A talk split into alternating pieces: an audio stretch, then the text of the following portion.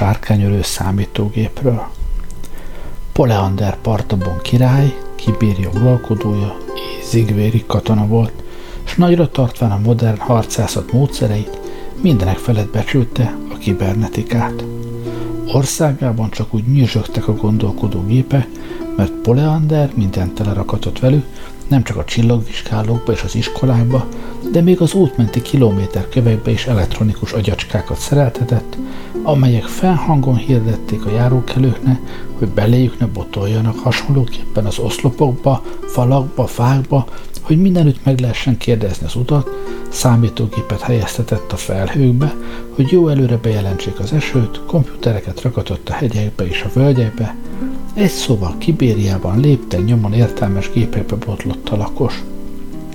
Szép világ volt a bolygón, mert a király nem csak azt rendelt el, hogy ami régebben volt, azt kibernetikusan tökéletesítsi, hanem teljesen új dolgokat is bevezetett.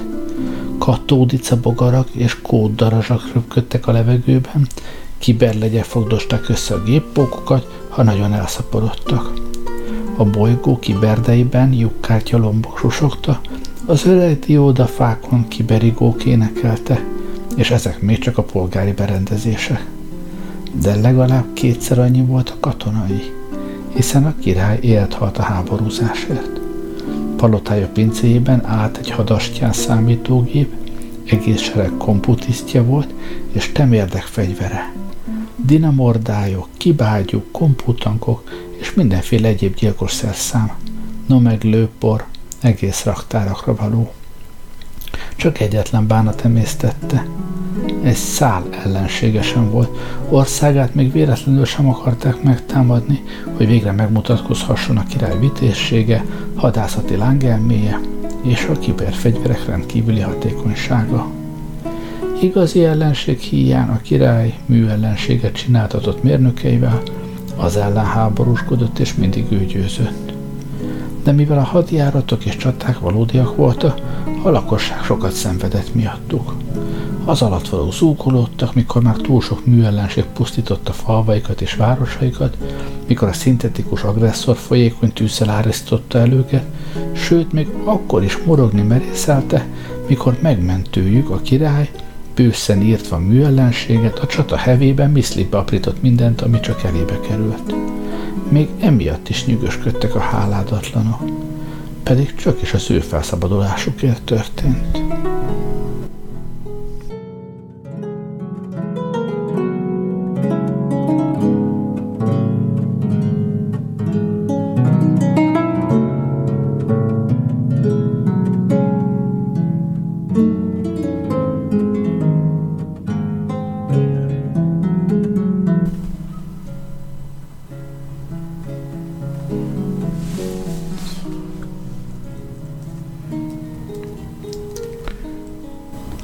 Király elunta a bolygóján folytatott hadijátékokat, és távolabbra vetette pillantását. Kozmikus háborúkról és hadjáratokról álmodozott. Bolygójának volt egy nagy, teljesen puszta és vad holdja. A király nagy adókat vetett ki alatvalóira, hogy előteremtse a pénzt, amelyből ezen a holdon hadsereget létesíthet, és így új hadszintérhez juthat. Az alatvalók ezúttal szívesen fizette, mert arra számítottak, hogy Poleander király ezután már nem őket szabadalja majd fel kiberágyúival és komputankjaival, és nem az ő házaikon és fejükön próbálja ki fegyvereit. Építettek hát a király mérnökei egy remek számítógépet a holdon, hogy majd különféle csapatokat és fegyvereket hozzon létre.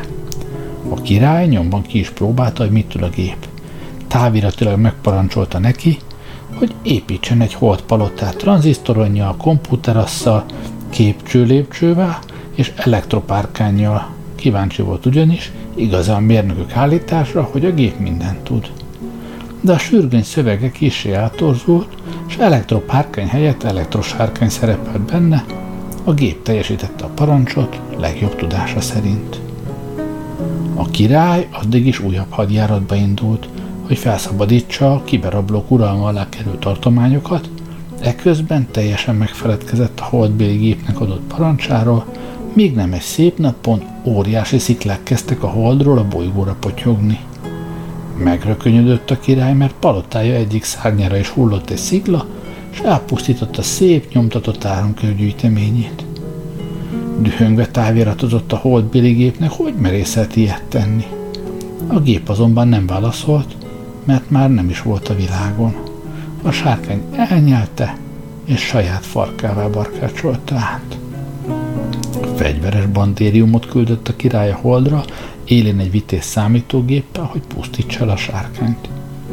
Egy villanás, egy dörenés, és a gép meg a bandérium sehol sem volt. Az elektrosárkány ugyanis nem csak játékból, hanem igazán harcolt, és a leggaládabb szándékokat táplálta a birodalommal és a királlyal szemben. Küldött a király a holdra, digitál ezredest, komputábornokot, legvögül még egy numeralissimust is, de az sem járt több szerencsével. Éppen csak egy kicsit tovább tartott a verekedés, amelyet a király a palota teraszáról látcsöven át szemlélt.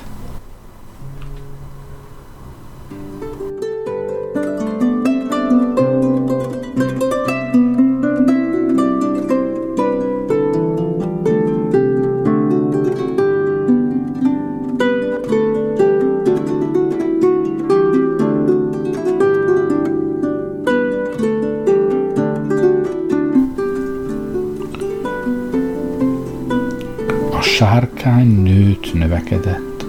A hold meg egyre kisebb lett, mivel a szörnyeteg apránként felfalta és saját testévé alakította át.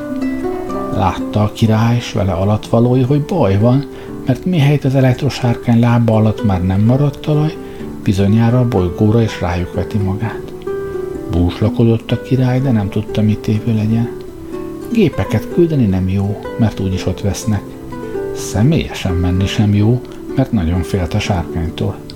Egyszer aztán, amint így töprengett a néma éjszakában, hallotta ám, hogy a trónhálóteremben kopogni kezd a királyi távíró készülé, amely színaranyból készült brilliáns írótűvel, és a holdra volt kapcsolva. Felugrott a király, odaszaladt, a készülék meg tititá, ezt a táviratot kopogta. Az elektrosárkány üzeni, hogy Poleander partrobont kotródjék, mert a trónjára ő szándékozik ülni, a sárkány. Megrémült a király, reszketett minden ízében, és úgy, ahogy volt, hermelines hálóköntösben, bíbor papucsban, lerohant a palota pincéjébe az öreg és roppant bölcs hadászati géphez. Eddig nem kérte a tanácsát, mert még az elektrosárkány létrejött előtt összevesztek valami hadművelet ügyében, és most a király felette a torzsalkodást, csak a trónját és életét akarta megmenteni. Bekapcsolta a masinát, és mihelyt bemelegedett, így szólt hozzá. Számítógépem, lelkecském, ez meg ez a helyzet, az elektrosárkánynak a trónomra vásik a foga. El akar kergetni, ments meg, mit csináljak, hogy legyőzzem? Várjunk csak, felelte a számítógép. Először ismerd be, hogy igazam volt abban a bizonyos ügyben. Azon kívül légy szíves címez ezentúl nagy digitális hadvezérne, vagy esetleg így is szólíthatsz ferromágnesességed. Jó, jó, kinevezlek nagy hadvezérnek, és mindenbe beleegyezem, amit akarsz, csak ments meg! mögött a gép, búgott, zúgott, majd megköszörült a torkát, és így szólt. Egyszerű a dolog, építeni kell egy elektrosárkányt, amely hatalmasabb a holdon csücsülőnél, legyőzi a holdsárkányt, levágja valamennyi fejét, és már is célhoz értünk. Nagyszerű ötlet, kiáltott fel a király, és el tudod készíteni egy ilyen sárkány tervét? Ez lesz a szuper sárkány, felelte a gép. Nem csak a tervét tudom elkészíteni, hanem őt magát is, mindjárt meg is teszem, várj egy kicsit, király. Azzal felzümmögött, serceget villogott, valamit barkácsolt a belsejében, és már is egy óriási lángoló elektronál karom bukkant elő az oldalából, de a király rákiáltott. Állj meg, öreg számítógép! Hogy szólítasz? Én a nagy digitális hadvezér vagyok. Persze, persze, hagyta rá a király. Könyörgök ferromágnesességet, hiszen az elektrosárkány, amelyet készítesz, legyőzi a másik sárkány. De biztosan ott marad a helyén, és őt aztán hogyan tüntetjük el onnét? Úgy, hogy készítünk egy újabb, még erősebb sárkányt, magyarázta a gép. Jaj, nem, akkor inkább ne csinálj semmit, kérlek. Mit érek azzal, ha a Holdon egyre borzalmasabb sárkányok lesznek, mikor én azt akarom, hogy ne legyen ott semmiféle sárkány? Ja, az más, mondta a gép. Miért nem ezzel kezdted? Látod, milyen logikátlanul fejezed ki magad? Na várj, gondolkodnom kell.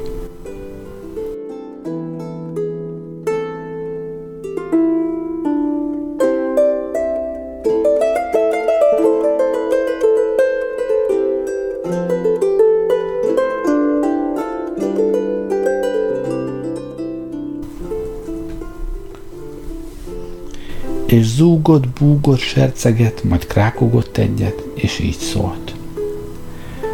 Antiholdat kell készíteni egy antisárkányjal. Rá kell állítani a hold pályájára, ekkor valami recsent a gépben, körbe kell állni, és azt kell énekelni, búj, búj, gépem, kompúterecske, nyitva van a ferrit, kapu, csak bújjatok rajta. Különös dolgokat beszélsz, jegyezte meg a király.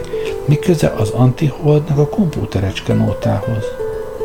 Miféle kompúterecske? kérdezte a gép. Ja, dehogy, dehogy, tévedtem, úgy látszik görcsát belém, átéghettem valahol. A király keresni kezdte a hibát, talált egy kiégett tranzisztort, kicserélte, aztán megkérdezte a gépet, mit csinálnak azzal az antiholddal. Miféle antiholddal csodálkozott a gép, amely közben elfelejtette, mit mondott az előbb. Nem tudok semmiféle antiholdról, várj, gondolkodnom kell. Zúgott, búgott, majd megszólalt. Meg kell alkotni az elektrosárkányok legyőzésének általános elméletét, amelynek a holdsárkány nagyon könnyen megoldható különleges esete lesz.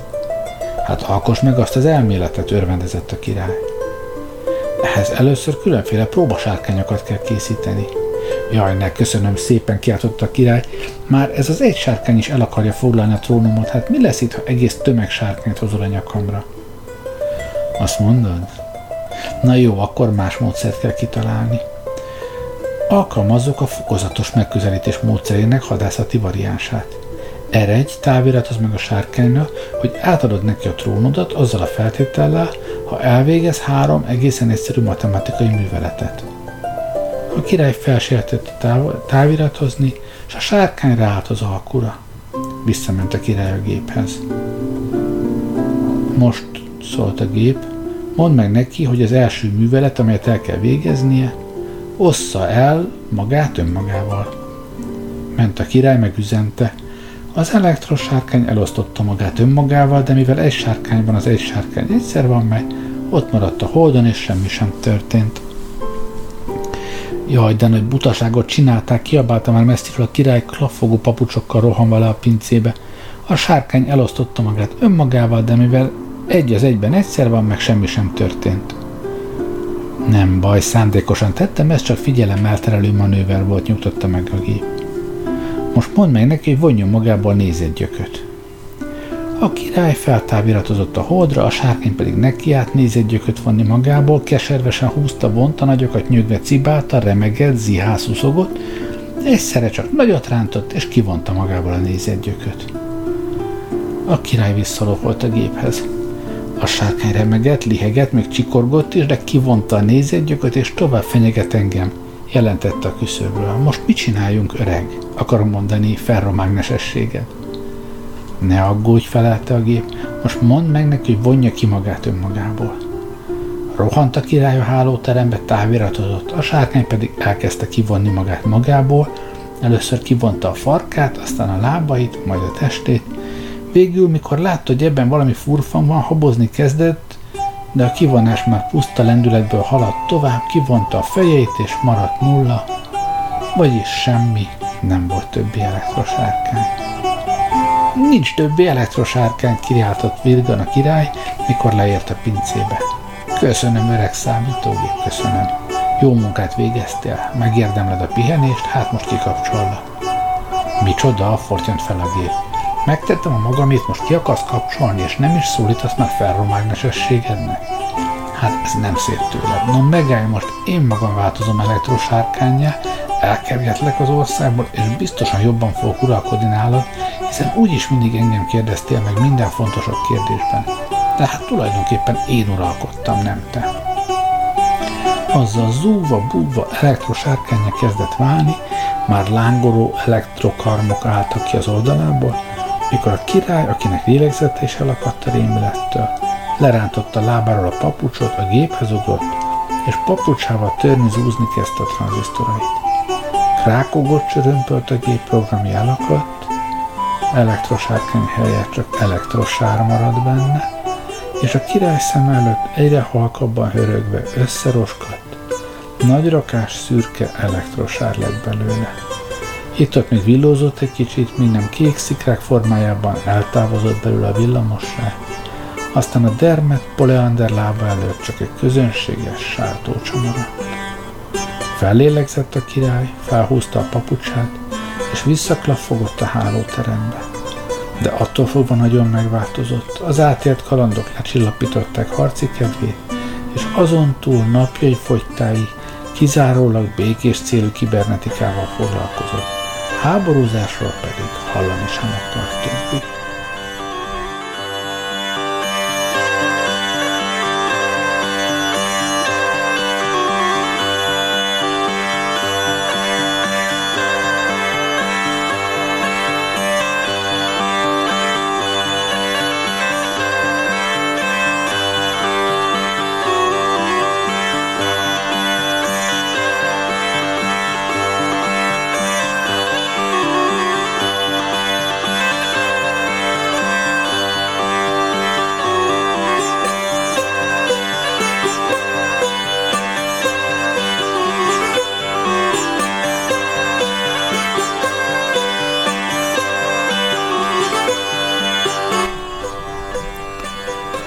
Globáris király és a bölcsek. Globáris, Eparida ura, Színelé hivatta egyszer három legbölcsebb bölcsét, és így szólt hozzájuk. Igazán borzasztó a király sorsa, aki már megismert minden megismerhetőt, úgyhogy bármit mondanak neki, üresen kongaz, mint a repet fazék. Ámuldozni szeretnék, és unatkozom. Megrendülésre sóvárgok, és meddőfecsegést hallok, rendkívüliségre szomjazom, és lapos hízelgéssel traktálnak. Tudjátok meg, ó bölcsek, hogy ma fejét vetettem valamennyi tréfamesteremne és bolondomna, hasonlóképpen titkos és nyilvános tanácsosaimnak, és ugyanez a sors vár rátok is, ha parancsomat nem teljesítitek. Mondja nekem mindegyikőtök a legkülönösebb történetet, amit csak ismer, és ha nem fakaszt sem könnyre, sem kacajra, ha ámulásra nem késztet, vagy meg nem borzongat, ha meg nem rendít, vagy el nem gondolkoztat, úgy fejét vétetem. A király intett, és a bölcsek már hallották is a bakókat célos léptét, akik körülfogták őket a trónlábánál, és mesztelen kardjuk villogott, mint a tűzláng. Megrémültek, és egymást bökötték könyökükkel, mert egyiknek sem akaródzott kivívni a király haragját, és hóbhérbárd alá hajtani a fejét. Végül is megszólalt az első. Uram, királyom, az egész látható és láthatatlan mindenségben a legkülönösebb történet kétségkívül az a csillagtörzsé, amelyet a krónikák a fonákok népének nevezne. Ezek a fonákok történelmük hajnalától fogva mindent fordítva csináltak, mint más értelmes lények. Őseik letelepettek a vulkánjaikról híres Urdúria bolygón, amely minden évben hegyláncokat szűr iszonyú görcsök közepette, és ilyenkor minden romba dől rajta. De hogy a baj még nagyobb legyen, az égiek szeszélyéből ez a bolygó egy nagy meteoráram útját is keresztezi, és minden évben 200 napon át kőgolyóbisok zuhognak a felszínére. A fonákok, akiket akkor még nem így hívtak, edzett acélból építették házaikat, és annyi acéllemez csavartak magukra, hogy olyanok lettek, mint a két lábon járó páncéldombok de megnyílt a föld és elnyelte a célvárosaikat, a meteorok pedig összezúzták páncéljukat. Mivel az egész népet a pusztulás fenyegette, tanácskozásra gyűltek össze a bölcsek, és így szólt az első. Jelenlegi formájában népünk nem maradhat fenn, nincs más kiút, csak a transmutáció. Mikor megnyílik a föld, rések támadnak rajta, tehát hogy beléjük ne zuhanjunk, minden fonáknak széles, lapos talpazatra van szüksége, a meteorok viszont felülről hullana, tehát felfelé legyen mindegyikünk hegyes. Ha kóp alakúak leszünk, semmi bajunk nem történhet. A második így szólt. Nem ezt kell csinálni. Ha a föld nagyobbra tátja a száját, elnyeli a kúpot is. A ferdén hulló meteor pedig átüti az oldalát. A gömb alak az ideális, mert amikor a föld remegni és hullámzani kezd, a gömb magától elgurul. A meteor pedig lesiklik gömböi oldaláról, alakuljunk tehát gömbé, hogy egy jobb jövő felé gurulhassunk. A harmadik pedig így szólt. A gömböt épp úgy összezúzza a meteor, vagy elnyeli a föld, mint bármilyen más idomot, amely anyagból van. Nincs az a pajzs, amely a nála erősebb karnak ellenállna, nincs az a kard, amely a keményebb pajzson ki nem csorbul. Az anyag, ó testvéreim, örök változás, folyékonyság és átalakulás. Nem a múlandó anyagban kell hát lakozniuk az igazán okos lényeknek, hanem abban, ami változatlan, örök és tökéletes, jól lehet evilági. És mi legyen az? kérdezte a többi bölcs. Nem szóval felelek nektek, hanem tettel, válaszolta a harmadik, és a szemük előtt neki látott szétszedni magát. Lehántotta kristályokkal kivert legfelső köntösét, a színarany másodikat és az ezüst alsó neműt, levette koponyája és törzse fedőlemezeit, majd egyre gyorsabban és egyre apróbbra cincálta szét magát, a csuklókról áttért a kötésekre, a kötésekről a csavarokra, a csavarokról a drótocskákra, morzsákra, molekulákra, míg elérkezett az atomokig. Aztán hámozni kezdte a bölcs az atomjait, de olyan fürgén hámozta őket, hogy nem is látszott más, csak az olvadások és eltűnésük. Olyan ügyesen és gyorsan csinálta, hogy a szétszedelőzködés végén ott állt a többi bölcs ámuló szem előtt, mint tökéletes nemlét, amely annyira hű ellentéte volt a létnek, hogy látszik is. Ott ugyanis, ahol azelőtt egy atomja volt, most nem volt az az egy atom, ahol egy pillanattal korábban hat volt, most megjelent a hat atom hiánya, ahol csavar volt, megjelent a csavar hiánya oly híven, hogy semmiben sem különbözött tőle. Így módon űrré vált, amely ugyanúgy rendeződött el, mint korábban valóságos lénye. És nem léte zavartalan lét volt, mert olyan gyorsan és ügyesen alakult át, hogy egyetlen betolakodó anyagi részecske sem csorbította tökéletes nem létét. A többiek tehát látták, mint ugyanúgy formált ürességet, amilyen ő volt az imént, megismerték szemeit a fekete szín hiányáról, arcát a kékes csillogás nem létezéséről, tagjait az eltűnt ujjakról, csuklókról és páncélokról.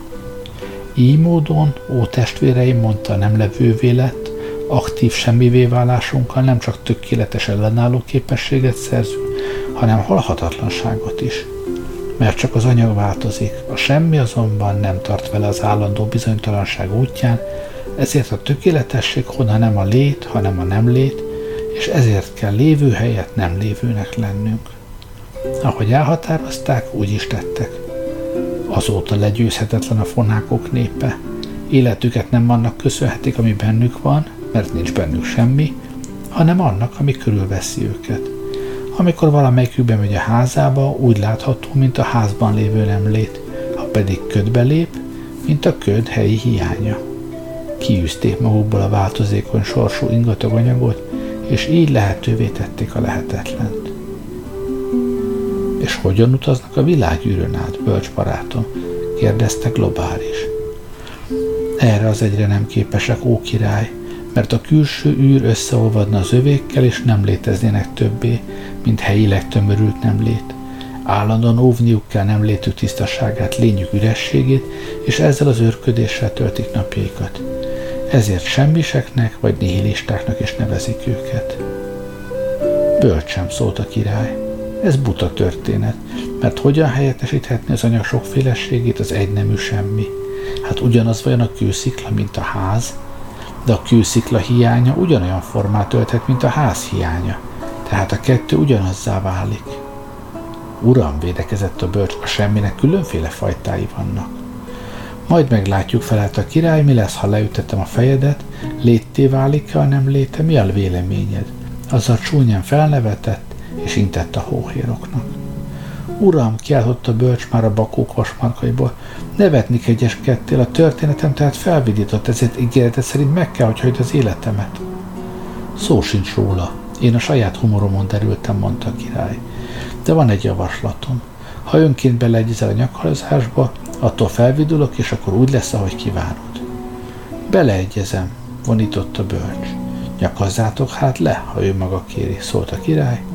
De uram, azért egyeztem be, hogy ne nyakasztass le. Ha beleegyeztél, fejedet kell, hogy vegyék, magyarázta a király, Ha pedig nem egyezel bele, nem vidítasz fel, és ezért nyakaznak le. Nem, nem, ellenkezőleg kiáltott a bölcs. Ha beleegyezem, te felvidulsz és megkegyelmezel. Ha pedig nem egyezem bele, elég kiáltott a király, Bakó, végezd a dolgodat. Villant a bárt, és a bölcs feje lehullott.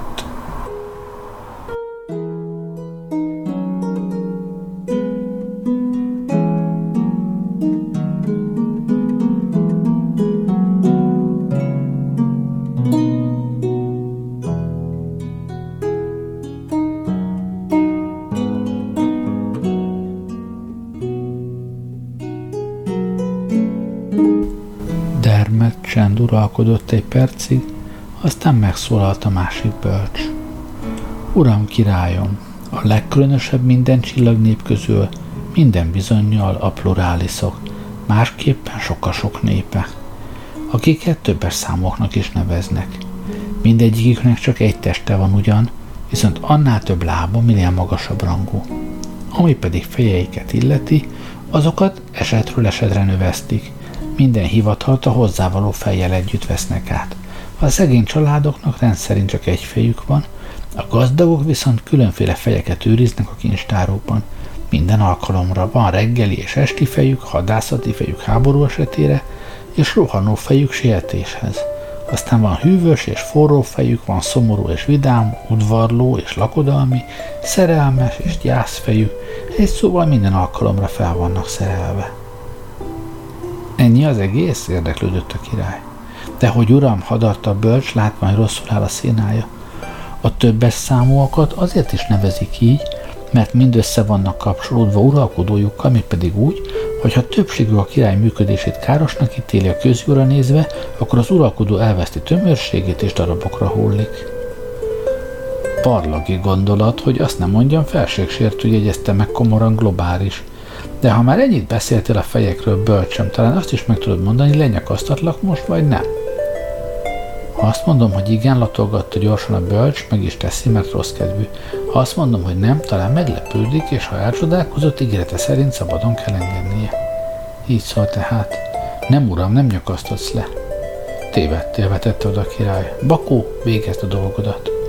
De uram, kiáltott a bölcs már a hóhérok kezéből, Hát nem leptek meg a szavaim? Nem arra számítottál inkább, hogy azt mondom, lenyakasztatsz? Szavaid nem leptek meg, válaszolta a király, mert a félelem sugalta őket, ami arcodra van írva. Elég, le a fejével. És csengve gurult a padlóra a második bölcs feje is.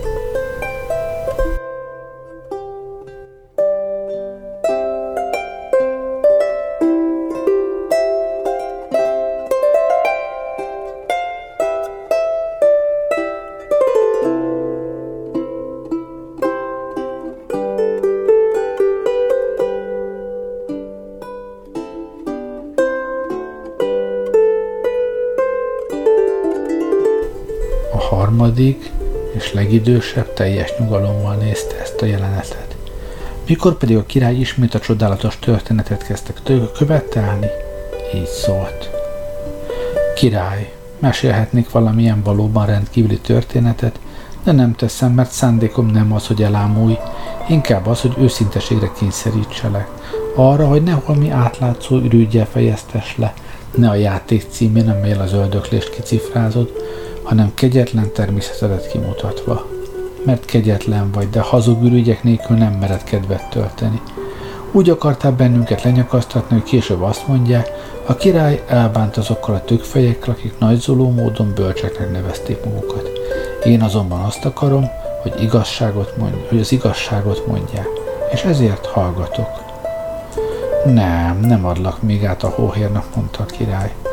Őszintén és forrón vágyom a rendkívüli élményre. Fel akartál bőszíteni, de én fékezni tudom haragomat egyelőre. Azt mondom, beszélj, és talán nem is csak magad, magadat mented meg. Amit mondasz, határos lehet a felségsértéssel, melyet már különben is elkövettél.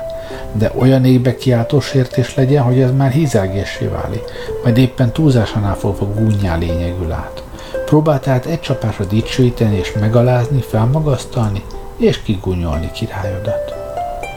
Csend lett, csak a hallgatóság mocorgott egy kicsit, mintha azt próbálgatnák, tart még a fejük a nyakukon. A harmadik bölcs még gondolkodásba merült, végre megszólalt. Király, teljesítem óhajodat, és azt is megmondom, hogy miért.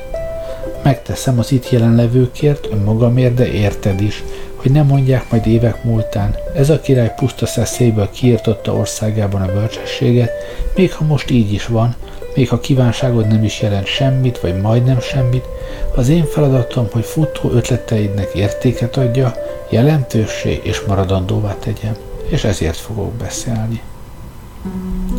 Öregem elég már a bevezetésből, amely megint a felségsértéssel határos, de egyáltalán nem szomszédos a hízelgéssel szólt haragosan a király. Beszélj! Király, visszajelsz a hatalmaddal, felelte a bölcs. Ám packázásod semmi ahhoz képest, amit egy régen volt ősöd művelt. Még nem hallottál róla, pedig ő alapította meg Eparídia uralkodóházát. Ez az ük-ük ükapád, a legorig szintén visszaélt uralkodói hatalmával. Hogy megismerd legfégtelenebb tettét, kérlek pillancs ki az éjszakai égre, amelyet trónterem felső ablakain benéz. A király feltekintett a csillagos tiszta égre, az aggastyán pedig lassan folytatta. Nézd és halljad. Minden, ami csak létezik, olykor gúnyolódás tárgya. Semmilyen nagyság nem menekülhet a gúnynyilától, hiszen tudjuk, hogy némely vakmerő még a király méltóságból is gúnytűz. A gúnykacaj eléri a trónokat és birodalmakat. A népek kigúnyolják a többi népet vagy önmagukat. Olykor még azon is csúfolódtak, ami nincsen, vagy nem kacagtak el a mítoszok istenein. Még a legkomolyabb, sőt tragikus jelenségekből is tréfát űztek. Gondoljunk csak az akasztófa homorra, a halálról és a holtakról szóló adomákra. De a csúfolódó kedv még az égi testeket sem kiméli. Vegyük például a napot vagy a holdat. A holdat ravasz, sovány fiszkóként ábrázolja, hegyes bohóz sapkában és sarlószerű kecske szakállal. A napot pedig kerekképű jámbor dagiként borzas aureolával. És mégis, noha gúnytárgya mind az élet, mind a halálbirodalma, a kicsin dolgok épp úgy, mint a nagyok, van valami, amit eddig senki sem mert gúnyolni vagy kikacagni. Pedig nem olyan dolog ez, amelytől meg lehet, amelyről meg lehet feledkezni, amely elkerülhetni a figyelmet, mert mind arról van szó, ami csak létezik, nevezetesen a világegyetemről. Márpedig, ha jól belegondolsz, király, megérted, mennyire nevetséges a világegyetem. Ekkor ámult el globális király első ízben, majd növekvő figyelemmel hallgatta a bölcs további szavait. A világegyetem csillagokból áll. Ez elég komolyan hangzik, de ha behatóban fontolóra vesszük, alig hájuk meg kacagás nélkül. Micsodák is tulajdonképpen a csillagok. Tűzgolyók felfüggesztve az örök éjszakában. Látszólag fenséges kép. De vajon természeténél fogva? Szó sincs róla, csak is a méretei következtében. Márpedig a méretek nem dönthetik el önmagukban egy jelenség komolyságát. Ha egy agyalágyult firkálmányát a papírdarabról egy hatalmas síkságra másoljuk át, vajon akkor már nagyszerű alkotássá válik? A butaság megsokszorozva is butaság marad, csak még nevetségesebb. A kozmosz pedig nem egyéb, mint pöttyök össze-vissza sokasága. Akár merre nézünk, akár meddig nyúlunk, semmi egyéb. A teremtés egyhangúsága a legtriviálisabb és leglaposabb koncepció, amit csak el lehet képzelni. Kipöttyözött semmi, és ugyanez a végtelenségi. Ugyan kifabrikálna ilyen ötlettelen fércművet, ha ezután kellene megteremteni. Talán csak egy félkegyelmű. Veszi a végtelen űrt, és itt-ott telepötyögteti, ahogy éppen eszébe jut. Hogy is lehet egy ilyen tákolmány rendjét és fenségét emlegetni, térdre hullani előtte?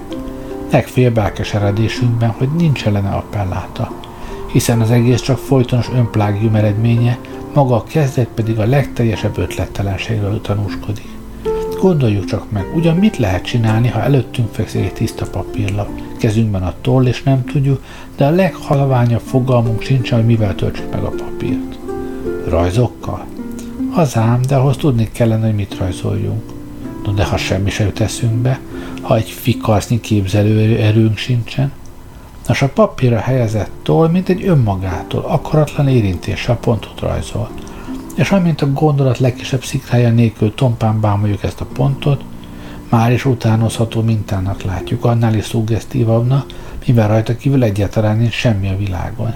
és mert ahhoz kell a legkisebb szellemi erőfeszítés, hogy ezt a pontot ismételgessük a végtelenségig.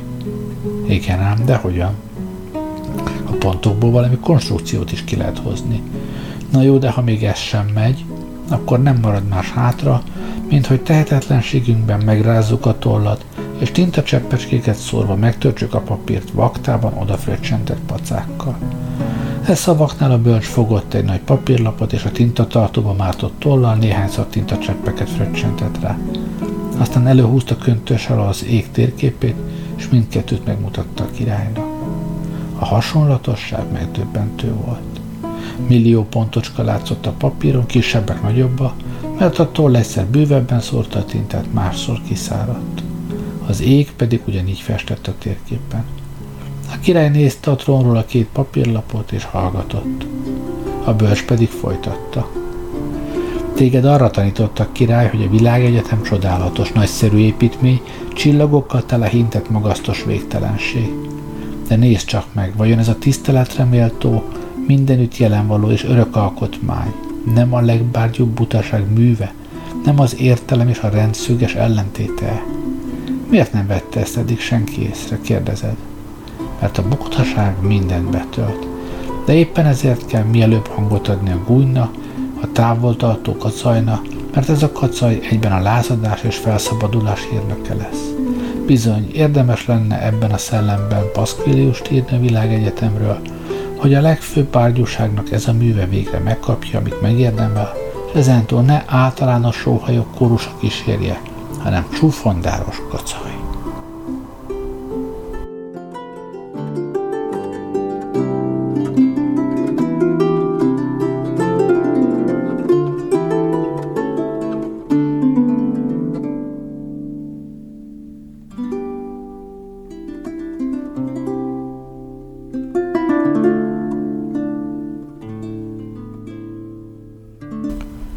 király döbbenten hallgatta, a bölcs pedig egy pillanatnyi csend után hozzátette. Minden tudósnak kötelessége lenne, hogy megírja ezt a paszkvilióst, csak hogy ehhez rá kellene mutatnia az ősokra, amely létrehozta ezt a csak ironikus sajnálkozásra méltó, univerzumnak nevezett állapotot. Nos, a dolog akkor történt, amikor a végtelenség még teljesen üres volt, és még csak várta a teremtő tetteket. A semminél kevesebbről, a semmi révén kicsirázó világ csak egy maroknyi testet hozott még létre, és ezeken uralkodott a te ük, ük, ük, apád, allegorik. Lehetetlen és őrült szándék fogalmazódott meg benne ekkor. Eltökélte ugyanis, hogy helyébe lép a végtelenül türelmesen és lassan alkotó természetnek. Elhatározta, hogy a természet helyett ő teremti meg a drágálatos csodákkal teli, gazdag mindenséget. És mivel egymaga nem tudta megcsinálni, épített egy rendkívül okos gépet, hogy a művet végrehajtsa. 300 és még 300 esztendeig építették ezt az óriást, egyébként akkor még más időszámítás járta, mint most. Nem takarékoskodta sem a pénzzel, sem a fáradtsággal, és a gépszörnyetek szinte határtalanul nagy és erős lett. Amikor elkészült, a bitorló beindította. Nem sejtette, hogy mit csinál tulajdonképpen. Határtalan gőgje következtében a gép már túlságosan nagy volt, és ezért okossága messze maga mögött hagyva az értelem csúcsait, túllépve a géniusz tetőpontján az elme teljes bomlásába csapott át. Szana szétfutó áramok dadogó sötétségébe, amelyek minden tartalmat szétszaggattak úgy, hogy ez a metagalaktikához hasonlatosan ágas-bogas monstrum őrült sebességre kapcsolva már az első kimondatlan szavaknál megtébolyodott, és az egész szörnyű erőfeszítéssel gondolkodó káoszból, amelyben a ki nem fejlődött fogalmak rajai ismét semmivé foszlotta, ezekből a meddő görcsökből, viaskodásokból és összeütközésekből csak értelmetlen írásjelek kezdtek átszivárogni a kolosszus engedelmes végrehajtó egységeibe. Mert nem a lehetséges legokosabb gép volt ez, nem, kozmokreátor omnipotens, hanem esztelen birtoklásba született korcs, amely világform, amelyet világformálásra szánta, de csak pontokat tudott dodogni. Mi történt ekkor? Az uralkodó várta a beteljesülést, amely igazolja terveit, a legmerészebb terveket, amelyeket gondolkodó lény valaha szült, és senki nem merte volna neki megmondani, hogy értelmetlen dadogás forrása mellett áll, gépi agóniát hozott létre, amely már haldoklásként jött a világra. De a végrehajtó egységek vagon, vakon engedelmelt gépóriásai készek voltak teljesíteni minden parancsot. Tehát a megadott ütemben gyártani kezdték az anyagmasszából azt, ami a háromdimenziós térben megfelel a pont képének, gömböket. És ilyen módon szakadatlanul ugyanazt ismételve, amíg ki nem fogyott az anyagot felízító hő, sorra haigálták az űrtorkába a tűzgolyókat, és a dadogás ütemére létrejött a kozmosz. Ük, ük, ükapád volt tehát a világ mindenség teremtője, de egyszer, mint akkora ostobaság elkövetője, amelyhez foghatót soha többé nem követel senki. Az így elvetélt mű megsemmisítése ugyanis sokkal észszerűbb cselekedet lesz, főleg azonban szándékos és tudatos tett, amit a marról a teremtésről nem lehet elmondani.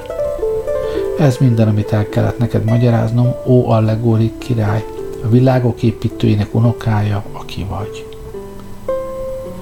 Amikor a király már elbocsátotta a bölcseket, kegyeivel halmozva őket, kiváltképp az öreget, akinek sikerült egy csapásra a legnagyobb hízelgést és a leggorombább szidalmat szúdítani rá, az egyik fiatal tudós, négy szem közt maradva az agastjánra, megkérdezte tőle, mennyi igazság volt elbeszélésében. Mit feleljek erre, szólt az öreg. Amit elmondottam, nem tudásból ered. A tudomány nem foglalkozik a lét olyan tulajdonságaival, mint a nevetségessé. A tudomány megmagyarázza a világot, de megbékéltetni vele csak a művészet képes. Ugyan mit is tudunk a kozmosz keletkezéséről? Az ilyen mérhetetlen űrt legendákkal és mitoszokkal lehet kik Az volt a szándékom, hogy a mitologizálásban elérjem a valószínűtlenség határát, és azt hiszem, hogy közel is jártam hozzá.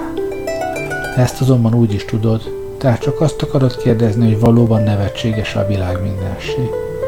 Ám erre a kérdésre mindenkinek magának kell válaszolnia.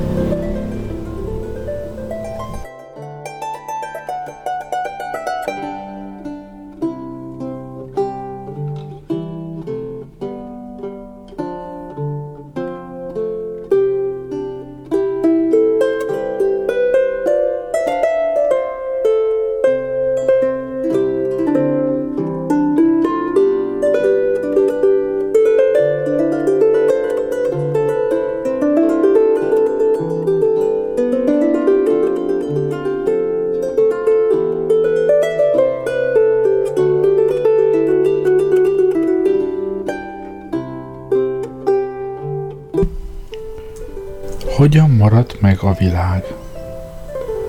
Trull mérnök egyszer olyan képet épített, amely minden S betűvel kezdődő dolgot meg tudott csinálni.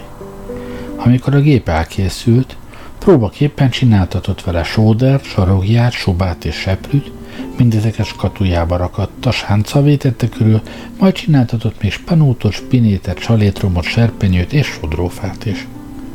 A gép pontosan teljesítette az utasítást, de mivel Stroll még nem volt biztos a működésében, csináltatott vele ráadásul sóhajt, sajkát, sámán, sóbálvány, sikolyt, sellőt és tannomot. Az utóbbit nem tudta megcsinálni, mire Troll nagyon elszomorodott és magyarázatot kért. Nem tudom, mi az közölte a gép, sosem hallottam ilyesmiről. Hogy-hogy, hát ón, egy elem, ezüstfehér puha fém. Ha ónnak hívják, akkor óval kezdődik, és én csak esbetűs dolgokat tudok csinálni. De a latin neve stannum. Drága öregem jelentette ki a gép. Ha én mindent meg tudnék csinálni, ami valamilyen nyelven esbetűvel kezdődik, akkor én lennék a gép, amelyik a világon mindent meg tud csinálni. Mert annyi nyelv van, hogy akármire gondolsz, valamelyik nyelven biztosan essel kezdődik a neve. Na nem, erről szó sincs. Nem vagyok többre képes, mint amilyennek építettél. Ón nem lesz. Na jó, törődött bele Troll, és csináltatott vele sivatagot. Rögtön csinált is egyet, nem éppen nagyot, de egészen sivatagszerű volt. Ekkor aztán Troll meghívta mérnök barátját, Klapanciuszt, Bemutatta őt a gépnek, és egekig magasztalta előtte a masina csodálatos képességeit. Klappancius titkon ette a méreg. Végül nem állhatta tovább, és megkérte Trullt, hadd csináltasson ő is valamit a géppel. Parancsolj kérlek, mondta Trull, de S kell kezdődnie. S szólt Klappancius. Jó, csináljon sajtót. A gép felbúgott, és Troll háza előtti, előtti térség kisváltatva hírlapírók tömegével telt me, notesszel a kezükben fel alá rohangáltak, és időnként összeverekedte. Némelyik cikket lobogtatott, de egy másik rögtön kitépte a kezéből, és apró darabokra szaggatta.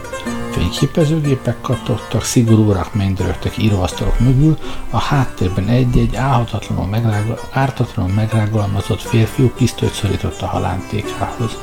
Mindenki vadul hadonászott és torka szakadtából ordított, úgyhogy egy szót sem lehetett megérteni, távírógépek zakatolta, távolabb pedig hatalmas rotációs gépek ontották a nyomdafesték szúíveket. Na, mit szólsz? büszkélkedett Troll. Tessék, itt a sajtó? Sajtó már nem is lehetne. De Klapancius elégedetlen volt. Ez a tohuva bohu lenne a sajtó? Nem, a sajtó egészen más.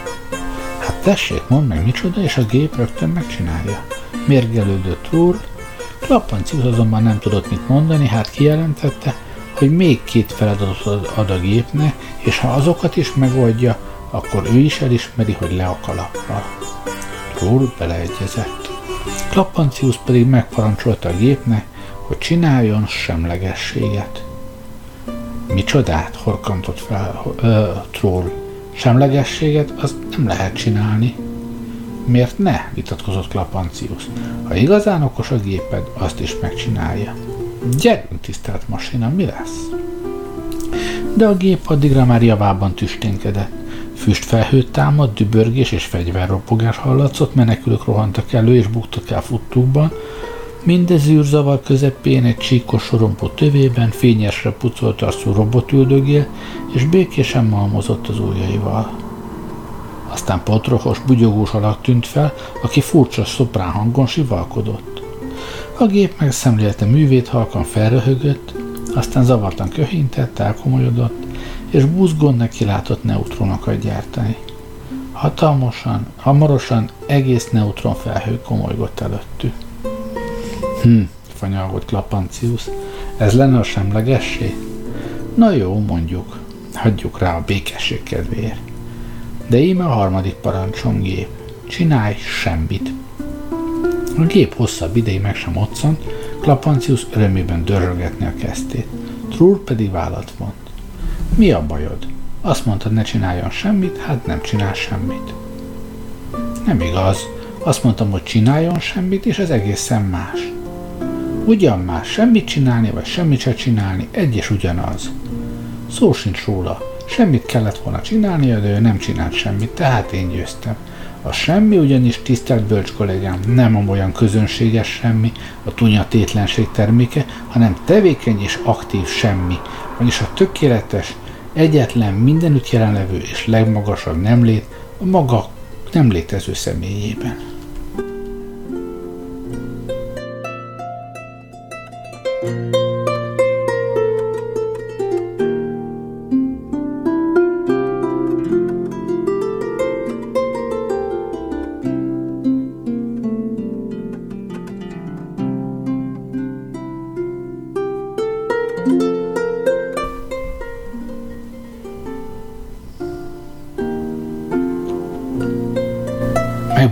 A gépet fakadt ki Trull, de hirtelen felzendült a gép érces hangja. Ne civakodjatok már egy ilyen fontos pillanatban. Nagyon jól tudom, mi az a semmi, a sehol és a soha, mert mindezek esbetűvel kezdődnek. Inkább nézzétek meg utoljára a világot, mert hamarosan nem lesz. A két mérges mérnöknek ajkára fagyott a szó. A gép valóban semmit csinált, mégpedig oly módon, hogy sorra eltüntetett a világból különféle dolgokat, amelyek azontól nem léteztek, mintha soha nem is lettek volna. Eltüntettem már a sullangot, a sajdabajdát, a sámot, a serenyét, a sókát, a silicsét, a samatot.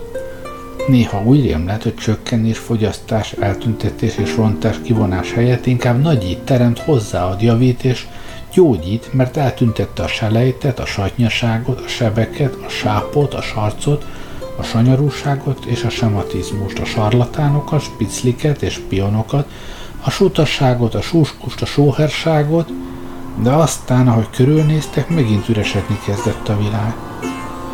Ajaj, aggódott Troll. Nem lesz ebből valami baj? Ugyan már fülényeskedett Klapancius, hiszen látod, hogy nem általános semmit csinál, csak az S betűvel kezdődő dolgokat tünteti el. Ártalmatlan bacakócska vas ez a gépen. Nagyon téved szólt közbe a gép, csak ugyan az S betűs dolgokon kezdtem, mert valahogy otthonosabbak. De más dolog csinálni valamit, és más dolog eltüntetni. Eltüntetni mindent tudok, abból az egyszerű okból, hogy mindent, de mindent meg tudok ke- csinálni, ami essel kezdődik. Tehát a semmi számomra gyerekjáték. Hamarosan ti sem lesztek, és egyáltalán semmi sem lesz, tehát arra kérlek, Klapancius, ismerd el gyorsan, hogy igazán tökéletes, egyetemes, mindentudó gép vagyok, és le a kalappal előttem, mert hamarosan késő lesz. De hát, kezdte rémülten Klapancius, és abban a pillanatban észrevette, hogy csak ugyan már nem csak az esbetűk tűnnek el, nem voltak többé körülöttük sem csollányok, sem mordalagok, eltűntek a békek, lavádok, partalatok, bóták, gyuhancok és szillők. Állj meg, állj meg, visszavonom, amit mondtam, hagyd abba, ne csinálj semmit, ordított a telitorokból Klapancius, de mielőtt a gép megállt volna, még eltűntek a gilák, boradalma, a cifántok és az aládok. Csak ekkor állt meg a végre a gép. A világ kétségbejtő látvány nyújtott, különösen az ég festek siralmasan, csak a csillagok halvány pontocskái maradtak rajta, de nyomuk sem volt többé a gyönyörű langallóknak és édereknek, amelyek addig oly csodálatossá tették a mennyboltot. Nagy ég, kiáltott fel Klapancius, hová lettek a gondorok, hol vannak a csantavák, amelyeket annyira szerettem, hol vannak a szépséges kálmok? Nincsenek, és soha nem is lesznek többé, felelte a gép nyugodtan. Végrehajtottam, illetve elkezdtem végrehajtani, amit parancsoltál. Én azt mondtam, hogy csinálj semmit, és te, te... Klapancius, ne légy ostoba, vagy ne tetesd magad annak, szólott a gép. Ha egyszerre, egy csapásra csináltam volna meg a semmit, akkor minden megszűnt volna létezni, tehát nem csak Trúr és az ég és a kozmosz és te, hanem még én is. Akkor pedig ugyan ki? És kinek mondhatta volna meg, hogy a parancsot teljesítettem, és szép, derék, okos gép vagyok.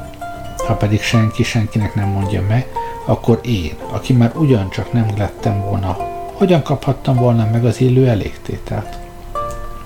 Jó, igazad van, ne is beszéljünk róla többé, sóhajtott elkeseredetten Klapancius. Már semmi más nem akarok tőle, drága, gyönyörű gépecském, csak arra kérlek, csináld vissza a csantavákat, mert nélkülük még élni sincs kedvem.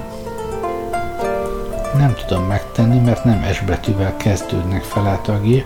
Tessék, visszacsinálhatom a selejtet, a satnyaságot, a sebeket, a spicliket, a sóherságot és eféléket, de ami a többi betűt illeti rám, ne számítsatok. De én azt akarom, hogy legyenek csantavák, toporzékot Klapancius. Csantava nem lesz, mondta a gép. Nézd meg kérlek a világot, tele van óriási fekete lyukakkal, és azokban a semmi lakik, amely kitölti a csillagok közti mérhetetlen űrt. Nézd meg, körös körül minden semmivel van már bélelve, a lét minden csücske mögül a semmi lesákodik. Ez a te műved, irigy szamár. Nem hinném, hogy a következő nemzedékek áldani fogják, fognak érte. Talán nem tudják meg, talán nem veszik észre, de a doktor sápadtan Klapancius, termetten bámulta a fekete ég ürességét, és nem mert kollégája szemébe nézni. Aztán ott hagyta őt a gép mellett, amely minden espetűs dolgot meg tud csinálni, és hazakullóva. A világ pedig máig is tele van a semmi lyukaival, úgy, ahogyan az eltüntetés folyamán Klapancius leállította. És mivel nem sikerült többé olyan gépet építeni, ami valami más betűvel kezdődő dolgokat csinált volna, félő, hogy soha nem lesznek már olyan nagyszerű jelenségek, mint a lagnalók és a kálmok. Soha, még világban Ennyi fért a ma esti adásba. Köszönöm, hogy velem voltatok ma este. Jó éjszakát kívánok. Gerlei Rádióznak.